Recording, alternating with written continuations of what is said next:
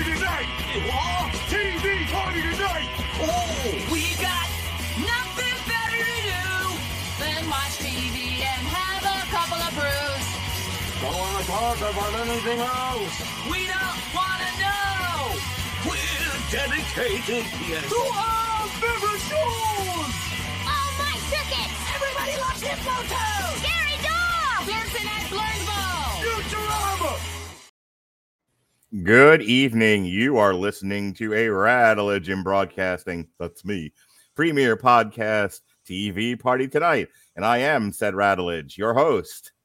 And tonight, our favorite show is Homicide Life on the Street, Season 6, brought to you by the man, the myth, the legend, David Simon. We are on the road through all of David Simon's great works. We're calling it From the Corner to the Deuce. These are all the shows that he had a major hand in as an executive producer, writer, director, best boy, gaff, caterer, all of it. It was all David Simon all the time. this is our second episode, and I'd like to apologize for the first time we did this. Uh, I was having a nervous breakdown. My son was flooding the toilet. There was no plungers in the house. It was dark out, and there were wolves after me. Wolves. But I, I want to bring on the man, the myth, the legend.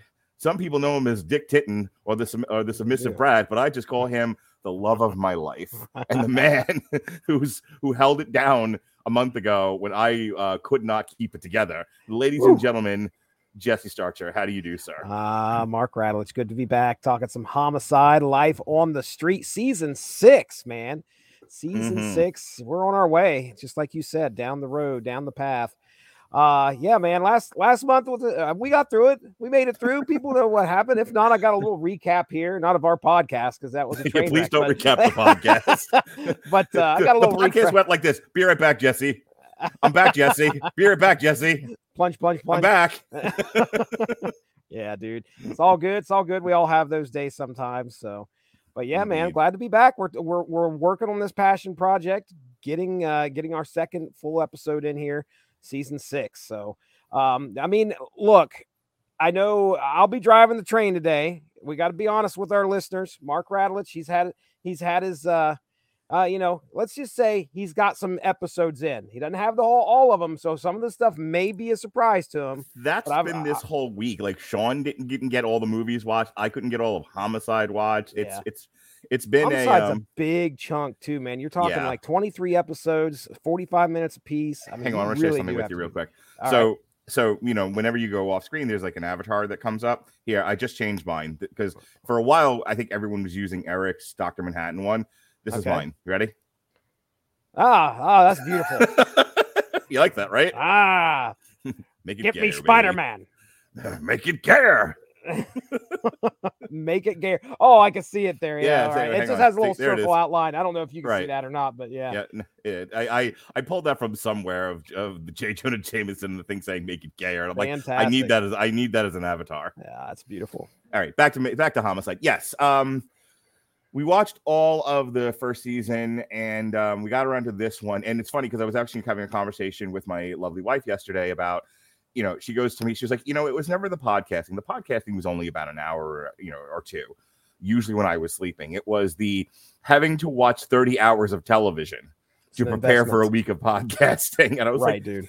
I, I get it. So um, I this conversation came up um last night when when Robert and I were talking Firestarter, uh, the new one, because I because we were kind of going over the same information, how hard it is to do weekly television reviews Mhm. and to do multiple reviews like I was doing, I think back in November, where I think I scheduled like three TV reviews all in one week. Like I, I when do I have time for this? Wow. yeah I, so one one a week is probably enough and then eventually just there'll be none because i i can't do this anymore it's easier to watch a couple of movies listen to an album while i'm working out and be prepared and refreshed for this it is not easy to do multiple series of television watches every single week Yeah, I mean, dude, look, I, you know me, I, I probably left my house. There was a point where I left my house one time in a week.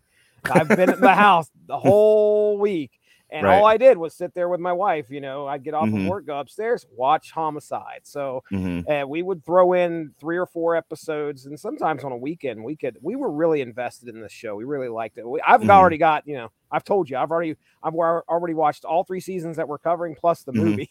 I'm Okay. already so. Yep. But uh, but yeah, Well- season six, man. I've got I got notes. We're ready to go. Well, you know what, Jesse? Tell me. This is your fucking show, man. Oh, look at that. this is your show, baby. I won't shy away from the camera like some people. No, no, no, no. I'm not brat taming you. Don't okay? brat tame me. Ah, that's beautiful. No, Well- um, I did. I watched the first two episodes and I watched the last two episodes, so I am prepared to talk about that. And I do have some thoughts, but this is your show, so Okay. hit me, hit me, baby, one more time. Let's start with a recap. Okay, let's uh, uh, recapping season five. Everybody tried to kill themselves in the season five. so okay detective frank pembleton uh you know that uh, his arc in that season he was recovering from a stroke uh trying to get back into his job trying to get back on the streets uh just to do what comes naturally to him. There was a bit of a struggle. He's able to do that. However uh, i think him and his wife separate uh near it's either in the middle of the season or uh but by the end she's coming back okay? Uh, we also have the personal journey of Detective Tim Bayless, which does not cease. Uh, Mhm. This, you know, this season also shines a light on his uh, personal journey. Like I said, uh, he's definitely struggling with the trauma last season of being abused by his uncle uh, when he was a child. Uh, then we find out he goes to take care of him, uh, which was inter- uh, it was a pow- powerful, powerful episode. Uh, but obviously, the main the main meat of what's going on in the homicide unit is Detective Mike Kellerman and his. Uh, let's just say he struggled to clear his name Mhm. as a man who was not on the take in his arson division prior to coming to the homicide unit. Uh, Mhm. now, that mental anguish almost led him to suicide. So he about kills himself. Meldrick, his Meldrick Lewis, his partner, talks him out of it. Uh, near the end of the season, we're all thinking everything's good with Kellerman until there's a chase involving Luther Mahoney, who ends up going up into like a penthouse or something. Mhm. Lewis follows him up there, uh, and there's a struggle. Then Mahoney grabs a gun. He's got it pointed at Lewis, and Kellerman and Stiver show up. And just as Luther puts his gun down to surrender, Kellerman blows him away. And right Which- there in front of Lewis, right there in front of uh, Stivers. Mhm. And and they're dealing with this in the season finale of episode of uh, season six. of season five. Well, no, Or no, this comes no, back you're right, again. You're right. You're right. Yeah. Yeah. Absolutely. Yeah. So uh season five, Munch is just munching. I mean, that, that guy is that's all he did in season Yeah, five. he's like so- he's like the Watcher. he is too. He's got these great quips that he Mhm. busts out every once in a while, Right. these bits of wisdom. It's Uh, so funny yeah. because it's like the homicide life on the street was very reminiscent of Law and Order, um, except that Law and Order focuses on a set of detectives, whereas Homicide is the entire homicide unit, and so they flit around between each set of partners. Um, and then there's like a central drama per episode, and sort of a running thread through the entire season. That's the structure of the show, and and everything with Munch, there's never any personal drama. No, It's always It's- it's whenever rare. they cut to him, it is just hard nosed. What case are they working now? Uh, yeah, and him complaining about having to work, or Yes. there's some kind of government conspiracy. Uh, Yes, because yeah, he's not really a character. It's just Richard Belzer. Yeah, yeah, right, right. Uh, so yeah, the season finale of, of season five uh, saw the squad look into the death of former detective Beau Felton, and we also got an introduction to Detective Paul Falsone and Mhm. Detective Stu Gharty. Uh, so in the five final moments of the finale of season five, Lieutenant Giardello comes out and he says, "Oh my goodness, everybody! Hey, be ready! They're going to rotate us." Uh, Mhm. So it's eh, they are the, the squad's kind of like left in limbo as to like who's going to be there because they're going to rotate these guys out into like robbery, sexual crimes, Mhm. things like that. So they, you know, the homicide unit may not be what it was when we leave when we head into season six, which it isn't The, the homicide unit's being mothballed. We're just gonna let people kill kill, kill each other. It's fine. We, the homicide unit is so corrupt. we can't even have one anymore. yeah um but yeah so detective kay howard uh we saw her in all the you Mm-hmm. know into season five she's gone and jh brody the documentarian gone Mhm. so those are the the two casualties i'd say after the end of season five Uh, but that's kind of a recap of where we're going to start things in season six. So, So- so, so season six brings us new cast member Callie Thorne, of which I Mm, say, mm, "Arr, mm, my. Goodness, she is. Mhm. I had to. I had to confess to my wife that I had. hall pass. I had a huge crush on her. I From don't know from where though? Because because she's from she was in- homicide life on the street, sir. Are you shitting me? Seriously? so not that, that far you. back? Because the first time, the first time I ran afoul of the um God's perfect woman, Callie Thorne. I used to say God's perfect woman was Salma Hayek, but then I Oh, get accused of pretty- hating my own hot. race. So, um, like, well, what do you got? You got a fetish for Hispanic women? No, she's just Mm. perfect. mhm. Um, so the the most perfect white woman, Callie Thorne, just amazing. yeah, yeah, she's. Uh, there is a. I don't even know if I have this in my notes, but I was that I've got for tonight. your notes read. My- my my my notes as I am going through this uh uh th- through the seasons. I'm just taking like scattered notes, all episode, Mhm. and I have like five or six notes. But one I remember specifically going over one I was cultivating through these things that said, you know, Lieutenant or uh, Lieutenant Detective Ballard had her hat on backwards. Oh my gosh, just hottest thing ever. But uh, yes, yes, uh, Laura Ballard, Detective Laura Ballard shows up here, and we open up season six. You said you watched the first two episodes. G is like, oh yeah, there you go. I've already done this search. I'm leaving okay? I- this I, know on the this. screen. I know this Google page actually because I was looking at it earlier. Jesse has that shit bookmarked. yes, sir. Yes, what are you sir. doing in the She- basement? Nothing. Why are you bringing the lotion? Shut up. I'm just trying to find all the episodes of Necessary Roughness. I don't That's know right. which She was which on part. that too. That's So- exactly right. Hang on, I Um, gotta. so for TikTok purposes, we have to talk about Callie Thorne for just a moment. Okay, Um, so Callie, I'm just leaving this up. Callie, uh, please. first do. time I saw Callie Thorne was on The Wire. I know you've gotten past the like. I think you're in like season three, aren't you, of The No, Wire? I'm in season. I'm in season four. I cannot you're in season remember where she was though. Okay, so do you remember? And I can't remember which season. It might have been the first season, might have been a little bit later. But they're like halfway into reconciling, and they're like banging on the chair. Oh wow. Do you So- do, do you not remember this? Like her I and do not- McNulty. No, no. Is she is she dating McNulty? Okay, so he's trying to reconcile with her. This might have been. This might have been season four. Ooh, I'm gonna have to look this up. Okay, I- yeah. because I I do not remember. Make her. sure you're not wearing pants when you do. Um, I I want to say it's season four because I feel like he um I feel like after the whole thing with Stringer, and we'll talk more about this in a couple of months when we actually get to the wire um on the road through David Simon's great works. But I feel like he uh he had at the end of season three, he decided to become a beat cop again. He he left he left the homicide unit. So he's he's on the street, and I think while he's on the street, he's deciding that he, you know, he's good, he's cleaned up, he's not drinking anymore, and I think he wants to reconcile with his wife. And so Callie's his ex. Callie's his wife. yeah, you didn't know that. Oh, I do not remember. Go this, back and watch season one. I mean, she's kind of twatty, but why she's would I? Still Why Callie would I not remember this? W- this Yeah, should be like, that's why. that Like, I'd be why? Like, "Hold oh, if you're if you're this far into the wire, how did you not know any of this? Right, man. I'm I- well. I, again, I'm going to go back through and watch, so I will be absolutely singing her praises once again when we do season one. Uh, did you rewatch The Wire? Just the Callie Thorne scenes. yeah, I had to I had to brush up on that before I talked about it.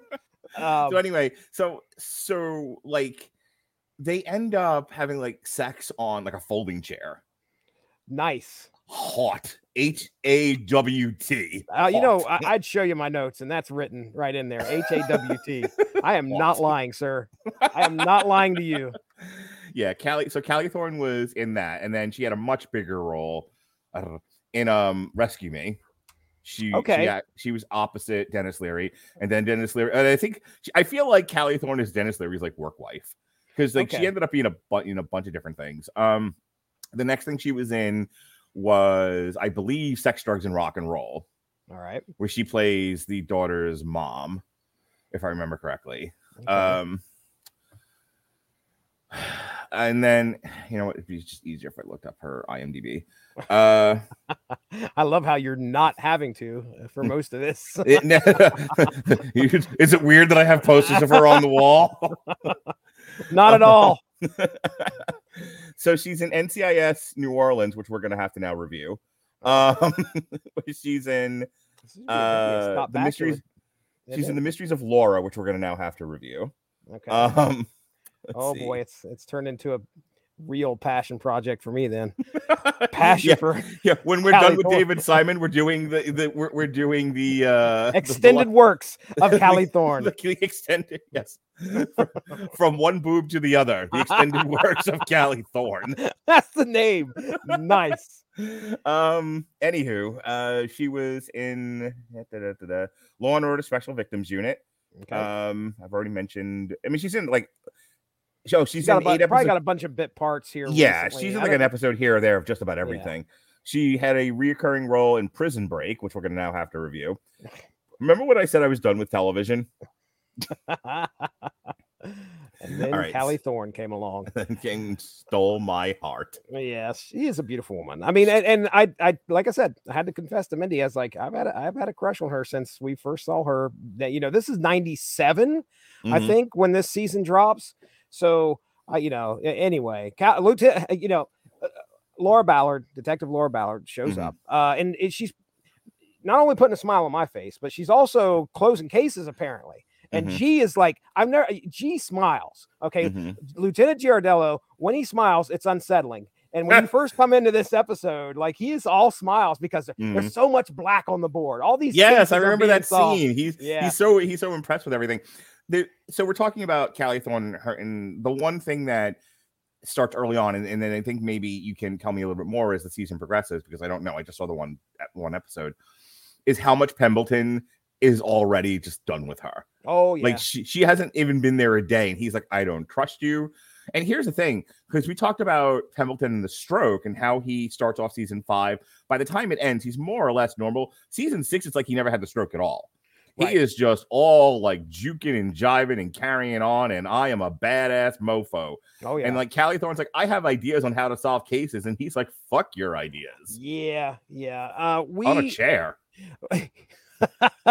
uh episode by episode three so I, this is the the first three episodes of this season center around james earl jones and his family uh and there's a there's a uh, murder that happens so uh, at the end of that that's where at the end of that trilogy Pembleton and Ballard kind of bury the hatchet because Pembleton starts Mhm. to realize that his instincts were wrong in this situation and they kind of make peace because Ballard was Mhm. kind of, hey, you know, let's look at it this way. Look, this this person and and Pembleton wouldn't have any of any of what she was suggesting. And it turns out, you know, she was right. So yeah, they're they're definitely at odds in the first three episodes, uh, but they start to get along towards uh, towards the end of that first three.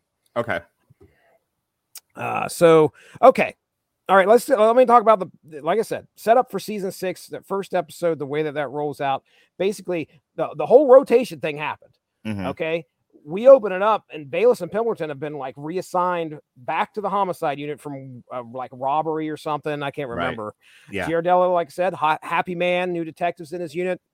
Uh, Paul Falsone sticking around. Detective Stu Gharty sticking around, and Laura, Detective Laura Ballard are sticking around. Uh, Ballard and Gharty are a lot of times what you see throughout the season paired up. Uh, Mhm. so those two are partners most of the time. You said that and- that second one that he's the ju- he's Fallon from um Judge Fallon from The Wire, right? Right? See, I don't remember. The elder white fella.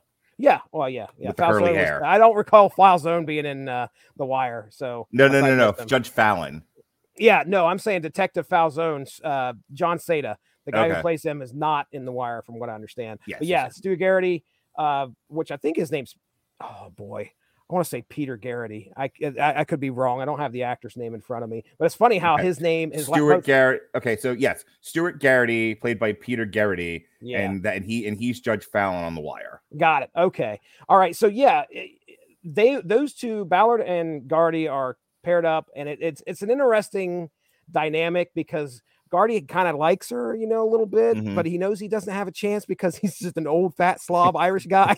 Yeah, he's a hundred. so he kind of he kind of takes like a fatherly role. right. Um, and uh, I, you know, what I'll do here real quick. I mean, i i i I've got the main plot threads here. Uh, the the I'll talk about like Falsone's big arc really Mhm. is just uh him dealing with the custody of his boy. Okay. So he's got a he's got a young son uh who his wife has full custody of his son and he's wanting to try and get that custody back. So we follow a lot of the season uh is him trying to deal with that. Um there are by episode 19 Detective Falsone and Laura Ballard who was pretty interested I think in oh my goodness, I want to say Bayless Bayless Mhm. well, anyway, Ballard and Falsone start kind of having sparks. So there's going to be possibly a relationship there. Uh, you start to kind of see that as the season comes to an end. Detective Stu Garrity, I already talked about most of what's going on with him. Like I said, he's he's just kind of trying to find his way. He does he is a war veteran, which I think gets more explored in season seven. But uh, he's he's definitely got some history. It's interesting to see him on the homicide unit. He's uh, he's been known as like I think when we first see him in the last episodes of season five, they were talking about how he was kind of a coward, Mhm. and that gets explored a little bit. Um, so yeah, uh, yeah, there. Okay, so Detective Laura Ballard, real quick on her. She's from Seattle, H A W T. I already said that. Single, looking for love. Um, she's cautious, and there's a couple episodes that you know she's. I remember the first time I ever heard of it. You ever heard of the term Saturday Night Hun? sure. Okay, I've never heard of that. And there was an episode completely all about Saturday Night Huns, and of course, uh, women who are going out on the town and the preconception. Women that- of the evening. right. Uh, so, you know, she's she takes more of a, um, oh my goodness, a, a very kind of feminist forward role. You know, it's one of those Mhm. things where she's she's kind of on her own. She, you're the story writing around her is showing you what it's like to be a single woman in a big town like this and on a homicide unit. Uh, and that actually gets uh, ex- expanded more with a couple other characters as we get into season seven. But anyway, uh, there is a one episode that stood out to me where she gets herself tested for AIDS. And if you remember, you know, back then uh, that was a that was a big Mhm. deal in the '90s, dude. Yeah. Um, sure. very big deal. So, uh, the departure of medical examiner Julianna Cox. Yeah, she's hot too. Yes, um, she is. my contribution to this podcast. And I was sad that she was off the cast. Not me.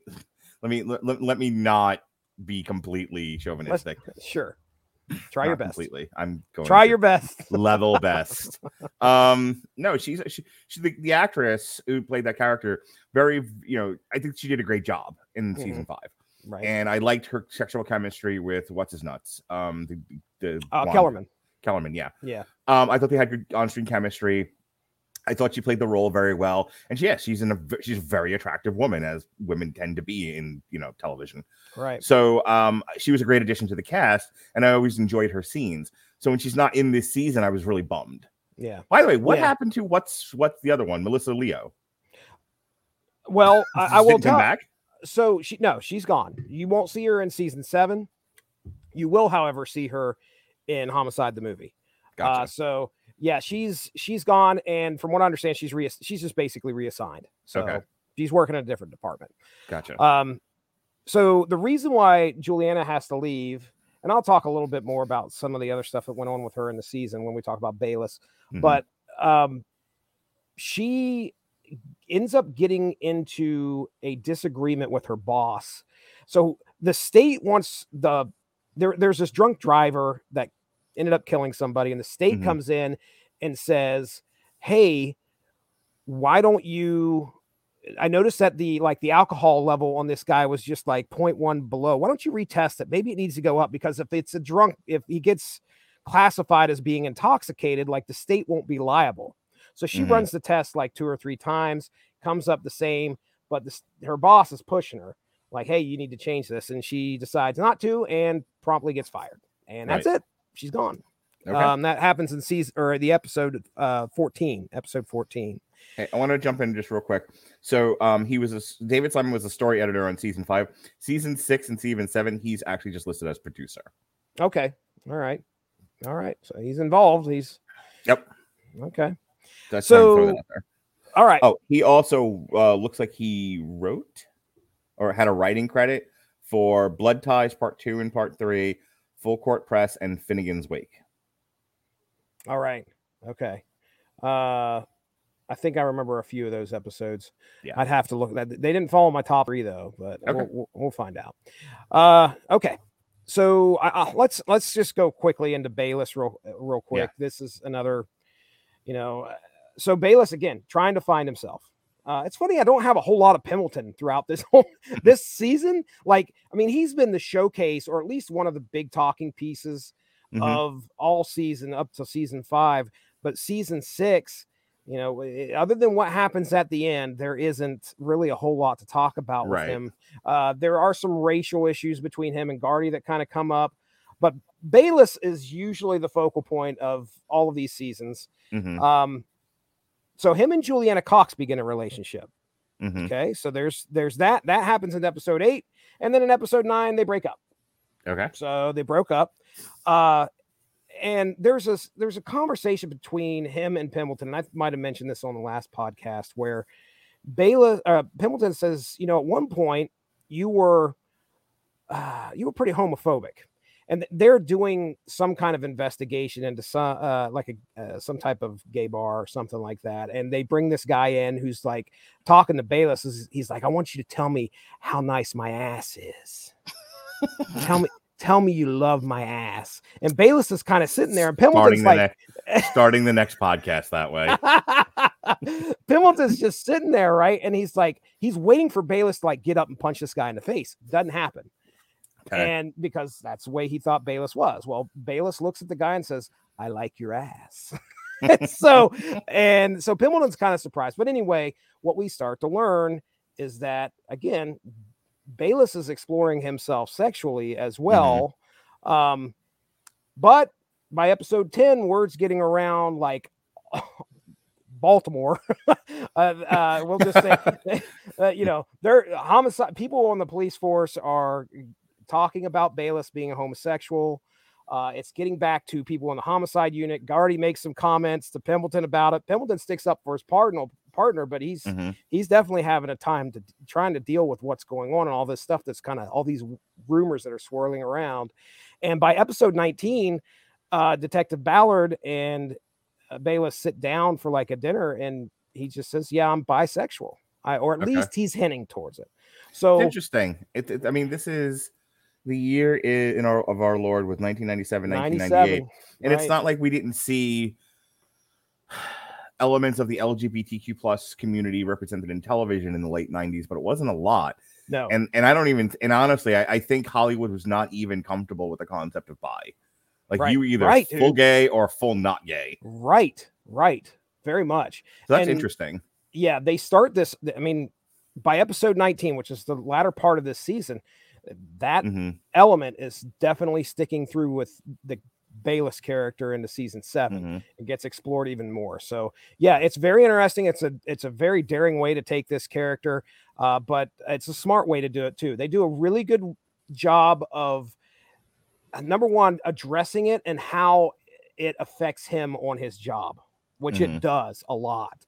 Uh, so okay, all right. Let's get to the let's get to the meat and potatoes. Meat and potatoes, and that is Mahoney still haunting Kellerman, Stivers, Lewis, and Falsone shows up, and he is like deciding to just start digging into this, and that Mhm. happens throughout the whole season, dude. okay Like Falsone is like, "Hey, what happened? Hey, what happened?" You're like, "Dude, back off! What is the deal? It's one of your detectives." But Falsone keeps trying to get in about this Luther Mahoney shooting. But right then also we have Georgia Rae, uh, which is Luther's sister, I believe. Mm, She shows up. She annoys the hell out of me. This whole thing continues with, uh, uh, you know, with uh, the Georgia Rae basically blackmailing Kellerman, saying, "Hey, I've got a videotape. My my brother had videos all over the apartment.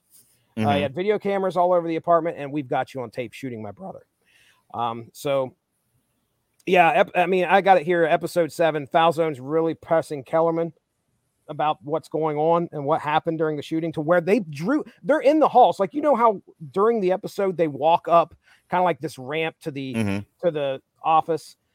They Yeah. are in the hall. They are in that hallway, and Falsone and Kellerman are going at it to where they draw their guns on each other, right there in the middle of the hallway. And then Mhm. like a couple policemen start walking by, and they put their guns away, and they're just kind of, you know, trying to shake it off, and you know, uh, but yeah, they, yeah, they are really going at it. But uh, Mhm. yeah, so the Kellerman versus Stivers and Lewis versus Falsone thing that that permeates throughout the whole season. Mhm. Uh, Georgia Rae Mahoney, this is the big stuff. This is what happened. You know, this is what leads to this three, well, two part finale that you watched before you got on here. But Georgia Rae Mhm. puts, I, I don't know if you saw in the beginning, but there's, I think it's Lewis and Falsone are going down the road, and all of a sudden somebody like, uh, oh, there's like shootings going on. People are trying to take out Kellerman and uh, Lewis Mhm. and also Stivers. So it turns out it's Georgia Rae Mahoney putting Junior Bunk uh, up to doing this, Mekhi Phifer's character. Right. And so he's the one going around. He's he's trying to take him out. They end up arresting him, and he's like this real wimpy kind of, you know, my, my you know my mom put me up to it or whatever. My aunt put me up to it. So he's like this real wimp at the beginning of season six. hmm Uh, so the whole tape thing, by the way, that Georgia Rae Mahoney said that she had didn't exist. She was just using it to get to be to make Kellerman obviously worried about what was going on. But you got to think about this now. Kellerman, as an I, again, I really remember disliking this character. I hated watching this big soap opera that was going on with this guy. But Kellerman's whole arc last season was like, I'm a good cop. Nobody can tell me different. I'm going to go. uh, He goes on the stand at one Mhm. point, and he's about ready to blow the lid. He's going to blow the lid off these uh, off these people that were accusing him or Right. were on the take. Right. He was going to he was going to take the arson unit down on everyone that got in his way. Exactly. Exactly. So I'm a good cop. I'm a good cop. And then Georgia Rae basically makes him a dirty cop. And pretty much, I mean, I don't recall him doing anything bad, but she's got him so under his her thumb Mhm. that she's possibly going to be calling in favors and he's considering it. But on during that whole time, he's trying to figure out a way to get out from under it.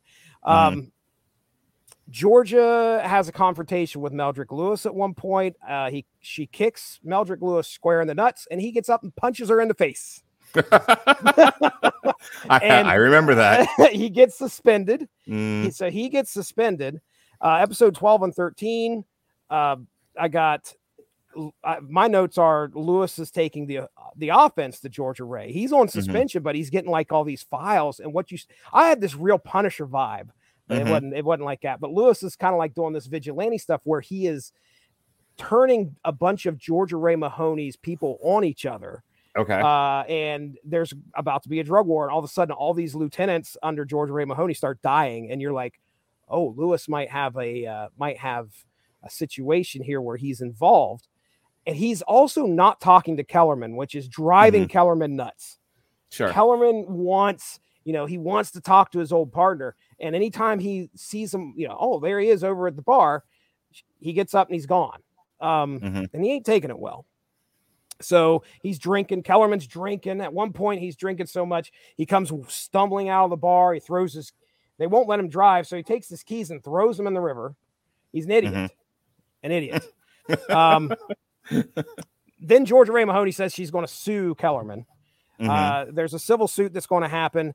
Kellerman starts to realize that the judge may actually be bought by Georgia Rae Mahoney, so he thinks he has no chance. So he decides to go and get some dirt on the judge, and that all turns around uh, to where the, he finds out the FBI is already investigating the judge. So the judge decides to throw the suit out. So he's lucky there. He, he gets away. He, you know, he's not going to have to worry about anything there in regards Mhm. to that. Then that's probably where you come in. Um, the uh, I'm trying to look see, through my notes here just to see if there's anything else. Oh yeah, Lewis gets unsuspended. That's why Mhm. in episode 22, uh, Lewis is back on the force. Mekhi Phifer's character, Junior Bunk, has been arrested because he killed the freaking judge that yeah, stabbed him. stabbed him dead. So, yeah, I'm, I'm going to stop right here because we're getting into the the two episodes that you had seen. Right. Uh, what were your thoughts? So I really like the interrogation scene with Mekhi Phifer. Oh yeah. My only problem is that, you know, for a show that depicts realism the way that it does, there's no way he's not chained to that desk. There's no way that dude. desk is flippable. right. there was a lot of drama in that scene. It was Right. weird because I was like, why isn't he cuffed? Why isn't he why isn't he bound? Why is that table free, Did free from the ground? just kill a judge? Should we Yeah. maybe put some You're- restraints on this You're man? a murder suspect. so I, I'm just like thinking about the actual jail that I work in. I will not say the name on air, but I, I do work in correctional mental health. And like if you're not if you're not if you're if you're if you're behaving, you you know, generally speaking, after you once you've been brought in from the outside, you are not cuffed Mhm. you were able to roam about central booking you were able to roam about your dormitory unless you're you know un- locked behind a door they typically do not have to cuff and bind you unless you're a problem Mhm. um however if you're a murder suspect under Just- questioning just possibly killed a judge. There's no possible way you're not cuffed behind your back Right. And it, like I- and that's the thing it's like i it the writing of of the two episodes there's no way he grabs a gun and shoots the entire precinct none would you okay, unrestrained murder suspect, let's just say that happens. Okay? it doesn't but go on Let, us just say that happened at one point sure in your in your office. Mhm. Would you get up and start flicking potato chips in the murder suspect's face? If, I remember correctly, that's not considered appropriate professional behavior I wouldn't be poking the bear. Now, I think a lot of it hinges upon the fact. Now, think about this. Mhm. Okay, there was a lot of. Granted, he definitely potentially killed somebody, but there Yes. was a lot of there was a lot of setup. I think Junior Bunk had uh, a situation where he was in three different episodes, and Mm-hmm. he was portrayed as no threat.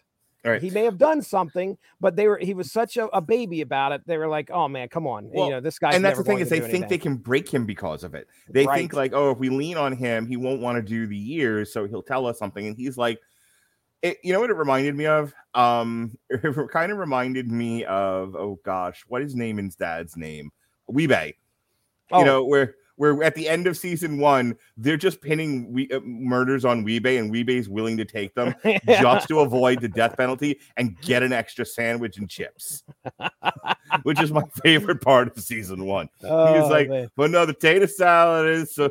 What is it? Another tater salad and soda. I'll go a few more. And they're like, this motherfucker's just taking murders just to take them. right, right, right. Because what does he care? He's got. That's the thing. And and I and I bring that. I bring up Wee-Bey and I bring up Mekhi Phifer kind of doing the same thing because Mekhi Phifer is like. Like his whole demeanor changes, and he's like, "I'll just take the years. I don't care. Give me the death penalty. I do not care. There's nothing you can do to me." it was mm-hmm. very reminiscent if you want a different way of looking at it it was reminiscent of heath ledger's joker okay. where batman is just beating him senseless and, and the joker's like i it doesn't matter right. i've already won there's nothing you can do to stop there's no I, you can't bribe me you can't reason with me there's nothing you can do to stop me and even if you kill me i win right. and and like Christian Bale's Batman is utter, utterly unraveled by this. When you have that level of sociopathy, when you have that level of antisocial personality disorder, to where you no longer respond to consequential thinking, there is no such thing as a consequence. There's nothing that can be done to you that will change your behavior. Those are the most dangerous people on earth. Right. You really might wanna, are. You might want to handcuff him. You might you might want to you might want to use binder chains. Okay, binder chains, cuff, cuff, you know, behind the back to Mhm. the feet. Right, dude. Um, yeah, there's so like David Simon, I think, ha- is able to, along with the, the people who wrote this, usually are able to find that level between fantasy and reality and give you a fulfilling project. Mhm. This is one of those times where I felt like it leaned too far away from the realism to where, like, we just need a big finale here. There's no way, no way he grabs a gun. And I, and, and I watched it twice, and they were like, and I'm like, wait, did he just grab a gun? no one would have had a gun anywhere near him. Nobody. Right. Right. So He ends up yeah. uh, so it's putting the- it was it was writing for convenience than it was Mhm. any kind of realism. Right. Um, real quick before I forget, uh, y- you know, I don't know if you caught it or not, but I, I made sure to send you a text way back when I watched it. Mhm. Episode 22 is Bayliss and Pembleton driving down the road, and Bayliss talking about, yeah, I'm, re- you know, what book you reading there? Oh, I'm reading the corner. Uh, he had the corner, the book, the Mhm. corner in his hand, and they're like, I think Pembleton's like, I wonder if someday they'll make a uh, maybe a, show based on us in this unit. And I was like, oh, that's a You're good one. so meta. I love it. Loved it. um, but yeah, back to the back to the plot of what's going on. So yeah, Junior Bunk pu- put some holes. I think Ballard Yeah. gets shot. Gharty gets shot. yeah. Um, and then I can't. I, I swear there was a third person. Dear shot. old Callie Thorne, my heart. right.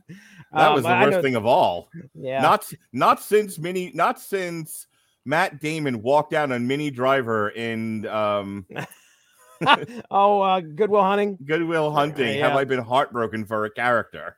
Yes. Oh my goodness. Did I ever tell you about that? My friend and I going to see Good Will Hunting in the theater, and we watched the scene where Matt Damon's like, "I don't love you," and he walks out on Minnie Driver, and both me and my friend stood up. and We're like, "We love you, Minnie!" Like you Oh, could hear us, yes. like you're at a Spider-Man movie or something.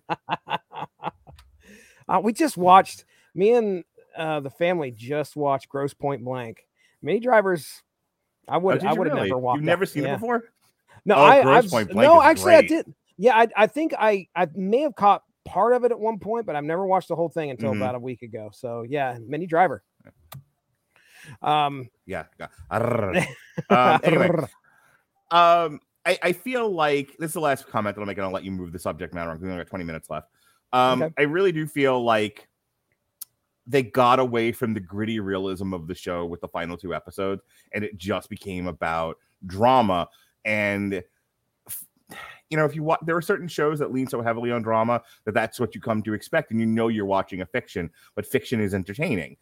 With Homicide and The Wire and some of these other shows, you know, like The Shield may have been based on the Jump Out Unit or whatever it was called in Los Angeles, but The Shield was clearly a fiction. Right. Um, and it was an entertaining fiction, we all liked it because it was that Breaking Bad was a fiction. Mhm. We all liked it. That you know, but we, we no- nobody was like, "This is so like real life." No, it isn't. There were themes that were relatable, and there were certainly uh, scenes, themes, actions that take place in Breaking Bad that people can relate to. But it is not gritty realism. Right. Right. The Yeah, I'll- Homicide show is gritty realism, and when it strays away from that, it stops being a Homicide, and now it's just dramatic detective show, which I did not love. Oh well, I mean, I understand. I understand what you're saying. Uh, we, we- you got to think we're Mhm. we're on NBC.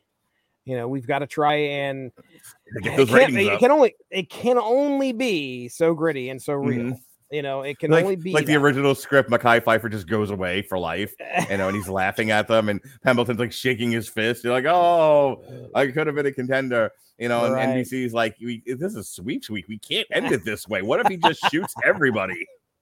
Everybody, dude. everybody. we gotta we gotta hook some people. We gotta hook Yeah. people. We gotta make this finale something else. right, and that's not even the season finale. There's still one more No. episode to go. That's th- yeah, that's right. I mean, we we end that episode where G is like, okay, Georgia Rae, done. She we are taking Mhm. everybody out. We're gonna go find them. We're gonna get everybody. We're shaking down doors. This will not stand. Right. Um, so then yeah, we get into the final episode, and that's where you know this is where it gets interesting because the whole Luther Mahoney shooting finally comes to a head and we get a resolution to that. Mhm. Um, so they're they're knocking down doors, they're taking down the people, and they find out Georgia Rae Mahoney's been shot dead by our own people. Mhm. Uh, so that's one thing that uh, you know as as they're investigating that. I think Pembleton has some dude in the back that's about ready. You know, he's got his gun on him Mhm. and he draws his gun, shoots, and Pembleton hesitates, but uh, Bayliss steps in front of the bullet, takes a bullet in the back. Okay. Now, prior to all that going down, you know, G has been told by Stivers, like, look, the Luther Mahoney shooting did not go down like it's said, like like uh, like it's reported. I don't think she lays it all out there, but she basically tells him, hey, there's something that's kind of hinky with all that. Mhm. Trust me, I know. And G is like, okay, we're going to clean up the Georgia Rae Mahoney mess. Uh, we're also going to clean up our own house. And while Bayliss is laying in the hospital bed, he tells tells Pembleton, you need to talk to Lewis and you need to talk to Kellerman and anybody else. You need to figure out what happened. And Right. wow, now there's I'll, I'll, okay. I don't know. You want to talk about drama? There was some drama when Kellerman goes into the box with Pembleton. Oh Mhm. my gosh. I was like, what is going to happen? So if if Pembleton, you know, Pembleton, Pembleton in the box is one of my it's like the number one thing uh, Yeah. off this show for me. when it's such, Pembleton a, gets somebody it's in the such fun drama because there's an arc to interrogation. Everyone, when, when you say interrogation, I think a lot of people think of Abu Grab ass. Um, they think you know they think waterboarding and torture, and Right. they you didn't laugh at my Abu Grab ass. I I'm trying to put it together. I don't know what the hell Abu Grab ass is. You don't other know Abu it Grab sounds like somebody's grabbing an ass. That's about all I Correct. took from that. okay. okay. do me a favor. While I ramble, look up Abu Grab. Uh, Abu. uh, Okay. Now A I- B U G. Yeah, look up the Abu Ghraib. Um, uh, gosh, what's uh, mm, not conspiracy? The Abu Ghraib when there's a, a big problem in the world. Damn it. Um, crisis. what am I? Cri- it wasn't a crisis. Um, it's a common enough word, and because I'm tired and been drinking, I can't think of it. Scandal. yeah, scandal. That's the one. okay. All right. The Abu Ghraib. you, Look up Google. Abu Ghraib scandal. Okay. So all right. So when people think of certain interrogation, they think of Abu Ghraib ass, oh, and they, boy. they they think of. they, yeah, are you seeing it now, buddy? Oh boy. yeah. Have you gotten to the girl with the thumbs up sign yet? This I recall. I remember Yeah. this. Yeah. So Abu Ghraib, uh, colloquially known as Abu Ghraib ass. Um. Yeah, she's got she's got the dude on the leash. Yeah. Yeah. Exactly. Yep. Controversy. That's the word I was looking for. Actually, the Abu Okay. Ass controversy. So, um, just real quick with that, that was where a bunch of soldiers were accused of like basically like humiliating and torturing Iraqi war prisoners. Um, it was a it was a big scandal, and a lot and people I think rightly got punished for it. Um, and it, you know, and it does and it does lead to a conversation about you know when do when does professional interrogism inter, interrogation end and dehumanizing and torture begin? Where's the line? Um, which is not what we're here to discuss, but what I was getting to is when you think about all of the negative things that come from people's interpretation of interrogation, there is an art to it, is the point. There is a professional art and technique to proper interrogation. And you look at Pembleton and you think he's just yelling at people. He's just jive talking, yelling and pointing, and you know, it's all very dramatic. But it's they go in with a with a with a set of knowledge, and then they have a rhythm and a questioning that goes on to get the person to say the things that they need to say. Right. And it's pretty brilliant to watch. If it's in any way, shape, or form a depiction of even the slightest real life, it's cool as shit to watch. Yeah. Yeah. I, by the way, Wikipedia, they ain't holding back on them pictures. you want to sh- want to share your screen? no, Um, I probably shouldn't. Uh, we would get demoted to Mark and everything else. Um, yeah, I'm sure we'll get a community strike for it. be bad. Uh, so yeah, you know, watching Kellerman, you know, And now we know what Jesse's doing when we're done here. I do not want to go down that doom scroll at all. Like that is some bad stuff. Why were you recording so late with Mark? Or we stopped at 11. Why are you up here at one? I was looking at grab ass pictures. Yeah, yeah, yeah, all night long. Um, but I want to don't look at my background on my cell phone, man. Um, so the uh, Kellerman in the box, okay. Mhm. Uh, i- i- that was just you know, like I said, you knew Kellerman had basically uh, held his mental stability together with Mhm. bubble gum and staples and right. It finally coming out. He finally admits to the fact that, and what's good, what's great about it is Lewis doesn't give him up. Lewis doesn't give him up at any point. Um, Mm. but Kellerman finally admits to it. And I think Lewis ends up going back in there after Pembleton finally gets the confession out of him Mhm. uh, as that, that he shot Luther Mahoney. Um, and Kellerman's like, just do me a favor, leave me your gun. Right. And Oh my god, that okay. I understand it was done for dramatic purposes, but I suppose maybe a cop thinks you're dumb enough to do that. right, But like like oh, we Uh, just had a shooting in here, It was, uh, like like legitimately six hours ago. Uh, you know, are we Yeah. going to give this guy Well, a gun? Who's well, here's the thing. there's working in correctional mental health, I can tell you there is they're very touchy feely about uh possible suicide in law enforcement. Okay, If we that's if, if understandable. if if a law enforcement individual is ever brought in for any kind of charges ranging from DUI to like pedophilia, they're they almost immediately go on suicide watch Mhm. because the the likelihood of them harming themselves in the first 24 to 48 hours of incarceration is super high. Right. So again, it's just like, hey, why don't you leave me your why don't you leave me your gun and you know and give me a few minutes to myself? It's like nobody on earth. First of all, what a gonna happen. dereliction of duty that you would basically be committing manslaughter. right. Well, again, it just goes to show you how messed Mhm. up Kellerman is in the head. right. Like he thinks that somebody's going to do that. Like you're my friend, leave me your gun, and that way I can. he- He's want to make Yeah. wants to make it all go away by doing That way I can shoot myself in the fucking face. Yeah, you know, it's Lewis, just like, yeah, no, no, no. Lewis is not going to go for that. So you know, No one Um, is. No, no one. cop in their right mind to be like, here's my sidearm that I'm not supposed to give away. Have at it, brother. right, right, yeah. Why don't you kill yourself? Like, I, like I would Meldrick had no idea kill that, m- what his intentions were. Like, I would yeah. absolutely kill myself if I were you. Here's my Uh, gun. Do us all a favor. It's not Oh, what an idiot.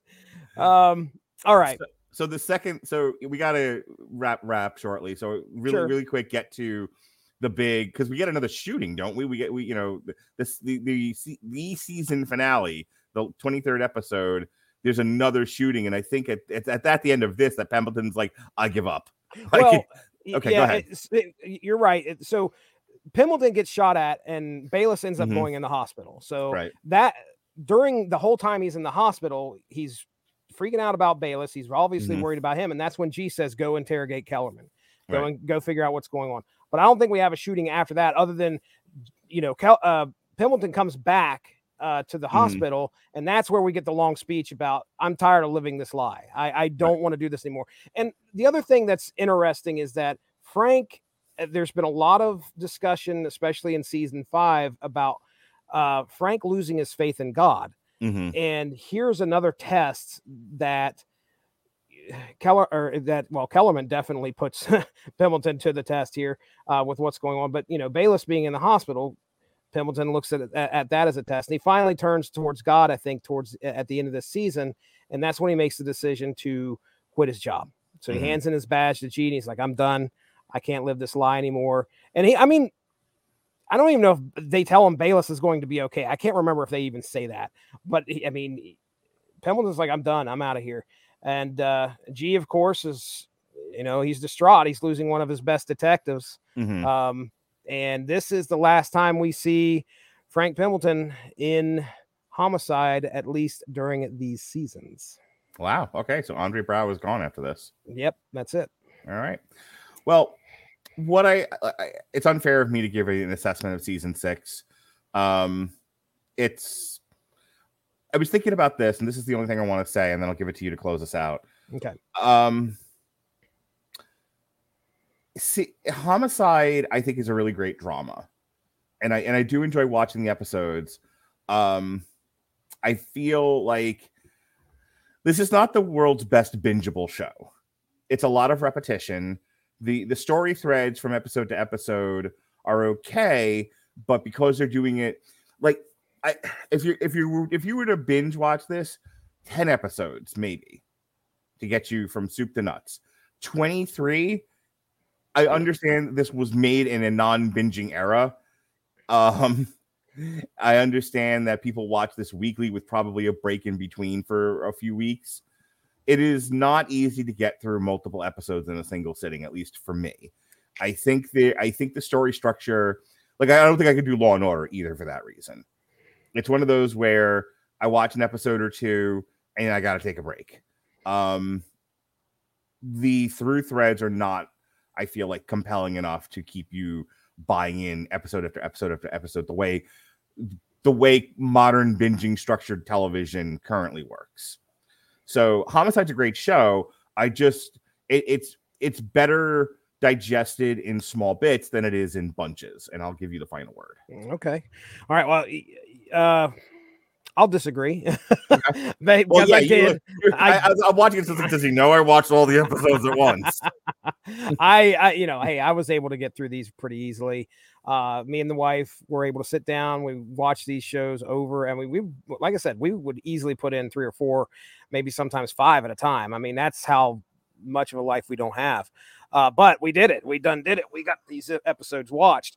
Uh, real quick, I want to kind of run down my favorite episodes. Uh, only got three, so it's not like it's going to be a long time here. But uh, let me share my screen here as soon as I figure it out. Uh, Mark, tell me how I share my screen. Okay, give me a second. So I Um, think I can. Oh, I see it. I see it right down here. There's okay, a little share. Yep, yep, yep. Uh, we got to go to share screen, and then we are going to bring this up right here. Let me know when you can see that, and I don't know. You're good. There we Got go. It. All right. So yeah, right here is uh, Subway, and as you can see, it's uh, Frank Pembleton, Dondre Braugher, Mhm. and Vincent D'Onofrio's character, who ends Right. up running afoul of. he gets pushed uh, into a subway, uh, basically in the front of a subway train, but he doesn't get hit head on. Obviously, he is caught between these cars. Mhm. And uh, let me find my notes here real quick because I know that I wanted to talk about uh, what actually happens in the well. I'm not gonna. I'm not gonna do that. I'll do this off the top of my head because I don't want to end up screwing things up. But uh, pretty much what the powerful performances between the 2 Mhm. as this man, you know, Vincent D'Onofrio's character is like he's got like a five percent chance of living.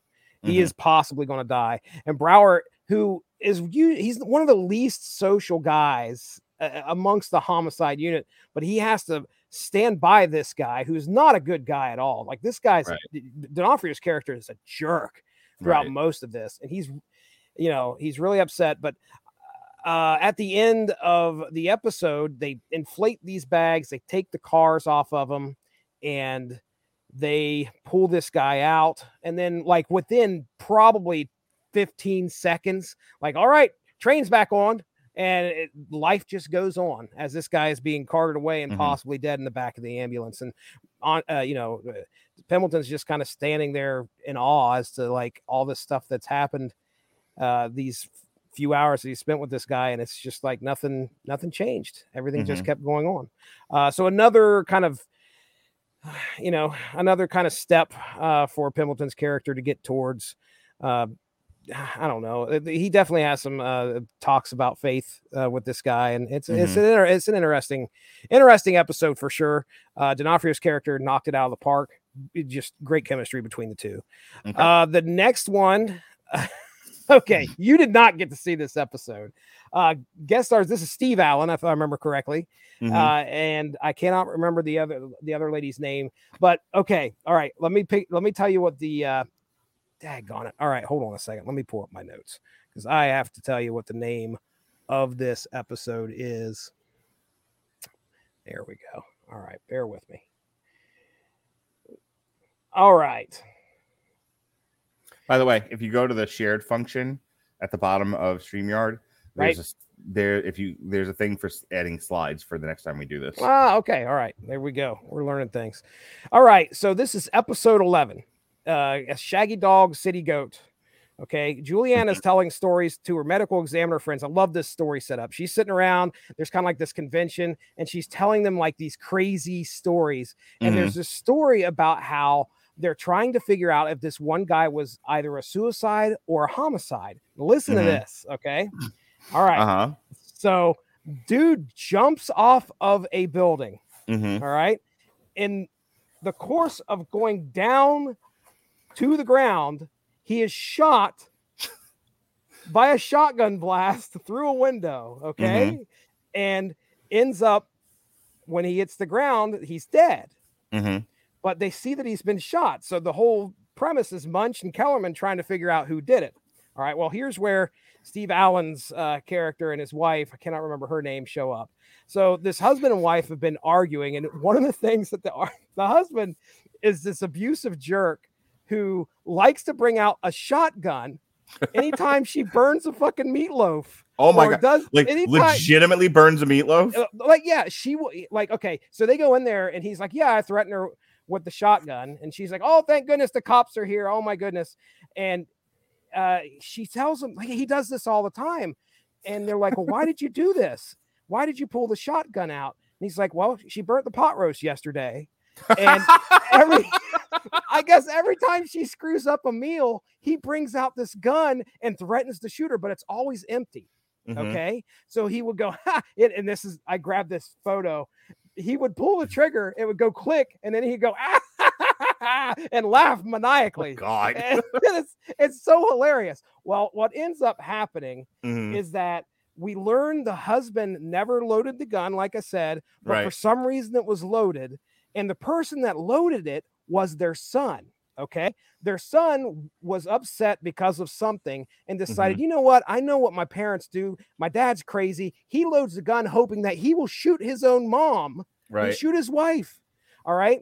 Here's the kicker there was something that upset this kid Mhm. he go the boy goes up on top of the building and that's the guy that jumped off of the building the guy the father shot his own son accidentally through the window Oh, God.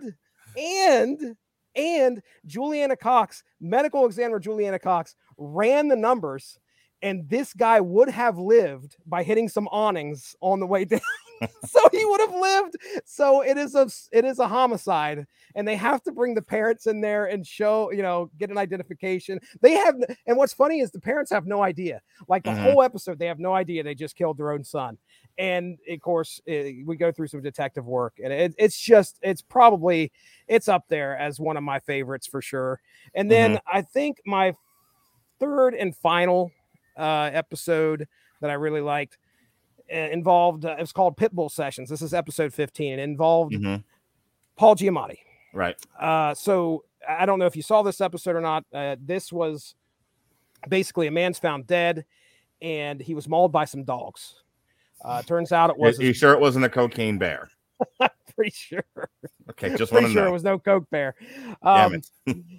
so they find out this this man has been mauled by his dogs, uh, Mhm. and the dogs end up being his grandsons. And Okay. Paul Giamatti plays the grandson. Uh, these aggressive dogs were used for dog fighting. Mhm. And th- so they bring Giamatti in, uh, Giamatti's character into the box and they start grilling him. And it's evident that, you know, Paul Giamatti's character never meant for his dad to die or for his Mhm. grandfather, grandfather to die. Never meant for that to happen. Um, so during the during the interrogation, though, he start he's showing like a little emotion. He's not showing any type of emotion, and it's baffling the detectives because you know how why is he like so unbothered by the fact that his grandfather's dead and it's obviously going to affect the rest of his family. Uh they can't believe that you know he's he's just not bothered by it.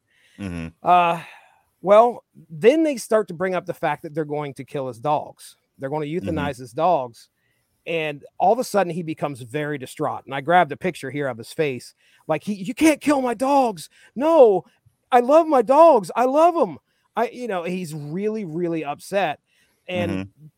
of course you know by the end of it, even though it wasn't his intention by the end of the episode obviously they're going to kill the dogs and that's the one thing that breaks this guy. Like they Mhm. go through all this manipulation or you know they're they're interrogating him trying to get him to understand look this is what you did. You killed you know your actions led to the death of your own grandfather.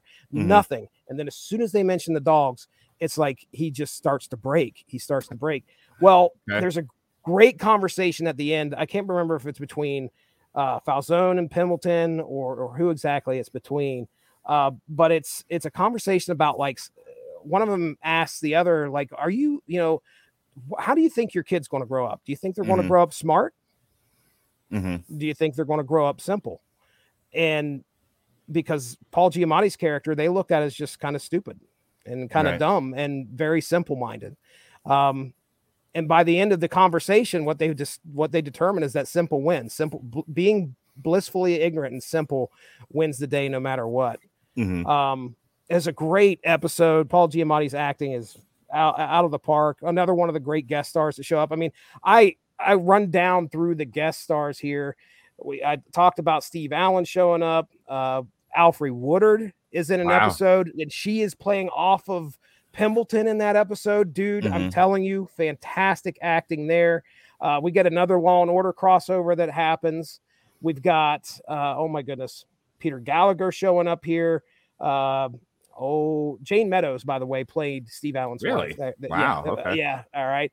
And Michael Pena, Michael Pena. That's right. The- Isn't he the guy that? Uh, uh, he's the dude that does the Avengers or not the, Ant Man recap. yeah. Ant Man recap. John Glover shows up as a uh, spy who ends up putting a suicide vest on and walking into the homicide unit. Like Um, you do. Oh man, it's great. And then who else? Steve Burns. I know I don't recognize the name, but I can tell you if you click on the photo, you're going to see Blues Clues guy. That's right. Steve Burns shows up. He's a bullied guy uh, who ends up taking uh, revenge on some basketball players. But I will say, I really enjoyed season six. Uh, as far as what we've covered so far between five and six, I think five is the stronger season. Yeah, but uh, I agree. Yeah, when we get into seven, um, no Pembleton, man. It's kind of It's gonna hard. be weird. It's gonna be weird to watch a show without Andre Braugher. It really is. It's going to be tough. And I think that's Mhm. why it's the final season. But again, I'm going to plead with you. Please, if you watch season seven, which Mhm. hopefully you you set aside, I know it's 23. Set on set another hour and a half aside. I'm gonna start for- watching it now. That's what I did. That's Uh, my intention As soon was as to I'm do done here, ep- I'm gonna go to bed, but I'm gonna put it on. I went one episode. Uh, I- my intention was to do one episode a day, but Mm-hmm. YouTube has a legit, fantastic version of Homicide the movie, and you need to follow up the end of season seven with Homicide the movie because Okay. it is impactful, it's powerful, it's really good, and you're going to see some familiar faces that you hadn't seen since uh, right. for a while. So Well, that closes the book on this segment of From the Corner to the Deuce, the great works of David Simon, Homicide Life on the Street, season six. We've had a fun week so far. Um, Monday, I did a double shot, uh, Downton Abbey uh, with David Wright, and then a triple feature with Sean. We're really, really good show. We had a, we had a really great conversation about these porn adjacent movies. Uh, it was X, which I highly recommend, Red Rocket, which you can skip, and Boogie Nights, which is still going on. Um, and then myself and Robert Winfrey talked Firestarter, one of our shorter shows, and for us, short means 90 minutes. Uh, but we also talk about other stuff. Yeah. we usually go two, two and a half hours, depending on what we're talking about and how many people there are. This was such a nothing movie. Like, this was one of those where the craft review is not very long, but we spent a lot of time in the money just to talk about other stuff. Like we were we were lamenting like the death of the billion dollar picture. That's that's most of that show. Um, right, so the, so uh, today was the super blog team up. Um, so our contribution to the celebration of image, the anniversary of Image Comics, was to compare the Image comic term life to the movie, uh, starring Vince Vaughn and Hailee Steinfeld and um, Jon Favreau. So uh, check that out. Uh, Jesse's going to tell you about his super blog team up tomorrow. Uh, we were going to review upload. I don't have time. I, I can only get one show in tomorrow, if that. Uh, so instead, we are going to review Picard season two. ooh, Uh, so that's going to be tomorrow. Uh, no shows over the weekend. We um, so it's just real quick, and I don't want to belabor this because I got stuff to do now. But um, we had been ta- listening back to shows from like two weeks ago. two weeks ago, we were merging with American Whammy. We are no longer doing that. We are back to being the Radulich and Broadcasting Network, part of W2M, and W2M will continue to be what it always has been. But in the in the intervening weeks, and this is the point that I'm bringing up, uh, we haven't been like updating the website, so a couple of shows got missed. We are in the verge of trying to get back. We we got the Moon Knight show up. Um, I still have to get pages up for Money Monster, and everyone loves a bad guy for animals, and uh, we're still uh, backloading um, shows that didn't get pages from 2018 and 2019. I'm still working through those. So we at one point we're not going to have a website, and then the some of the guys that contribute written re- reviews were like, no, you know, we don't want to lose that. So we still have a website, which means I have to go back to updating the thing. So uh, just you know, for those of you who care about such things, that's what's going on there. But all- of our shows are up on YouTube. All of our all the audio of our shows are on your available podcatcher. So it's really for all of you weirdos that still go to our our website for whatever the reasons are. Yes, it's it's it's been it's updated this week, and we're uh, and we're catching up the stuff that we missed the, the week prior when uh, in between us not merging with American Whammy and continuing and after we decided we were in fact going to have a website. So that's that. Jesse, real quick, do your plugs. Let's get out of here. All right. Yeah. Hey, check out the Source Material Comics podcast feed. Uh, just today dropped my contribution to the Super Blog team up, which is a discussion. It's about 45 minutes, a little bit less than that, on Darker Image. Came out in 1993, featured the Maxx, Death Blow, and Bloodwolf. Lots of fun there. It's just me hanging out, talking about my experience with Image Comics and what happens in the pages of You were- Darker Image. You were on the Super Blog team. Uh, the, you were on the Superhero Satellite as well. That's right. That's right. Yeah, super superhero satellite podcast episode three dropped, and I got the uh, oh man the honor to hang out with Chris Bailey, Chris Bailey, Chris Bailey, and talk about Image Comics as an intro to his interview with uh, uh, Dave Olbrich. Which Cool. yeah, that was a that was very cool. Dave Olbrich, a central figure in getting Image Comics started. Mhm. So check that out. Superblog team up. Uh, we have uh, on the agenda here. We got tripped up trivia is going to be happening here in about a couple weeks. We're recording this coming Saturday. And I'm recording uh, more image goodness coming your way. It might not be with the Superblog team up, but Unspoken Issues is recording uh, tomorrow, where Chris Armstrong and myself are going to be talking all seven of the Image Founder books, all first issues of each one of those. Cool. So, yep, going to be a lot of fun. And uh, yeah, and next week, look out for Extreme Justice number zero for uh, unspoken issues. And that is that. All right. Thank you, folks, for joining us here on TV Party tonight. For the great Jesse Starcher, who without him, there would have been no show tonight. Uh, I am lowly Mark Radulich. Be well, be safe, and behave.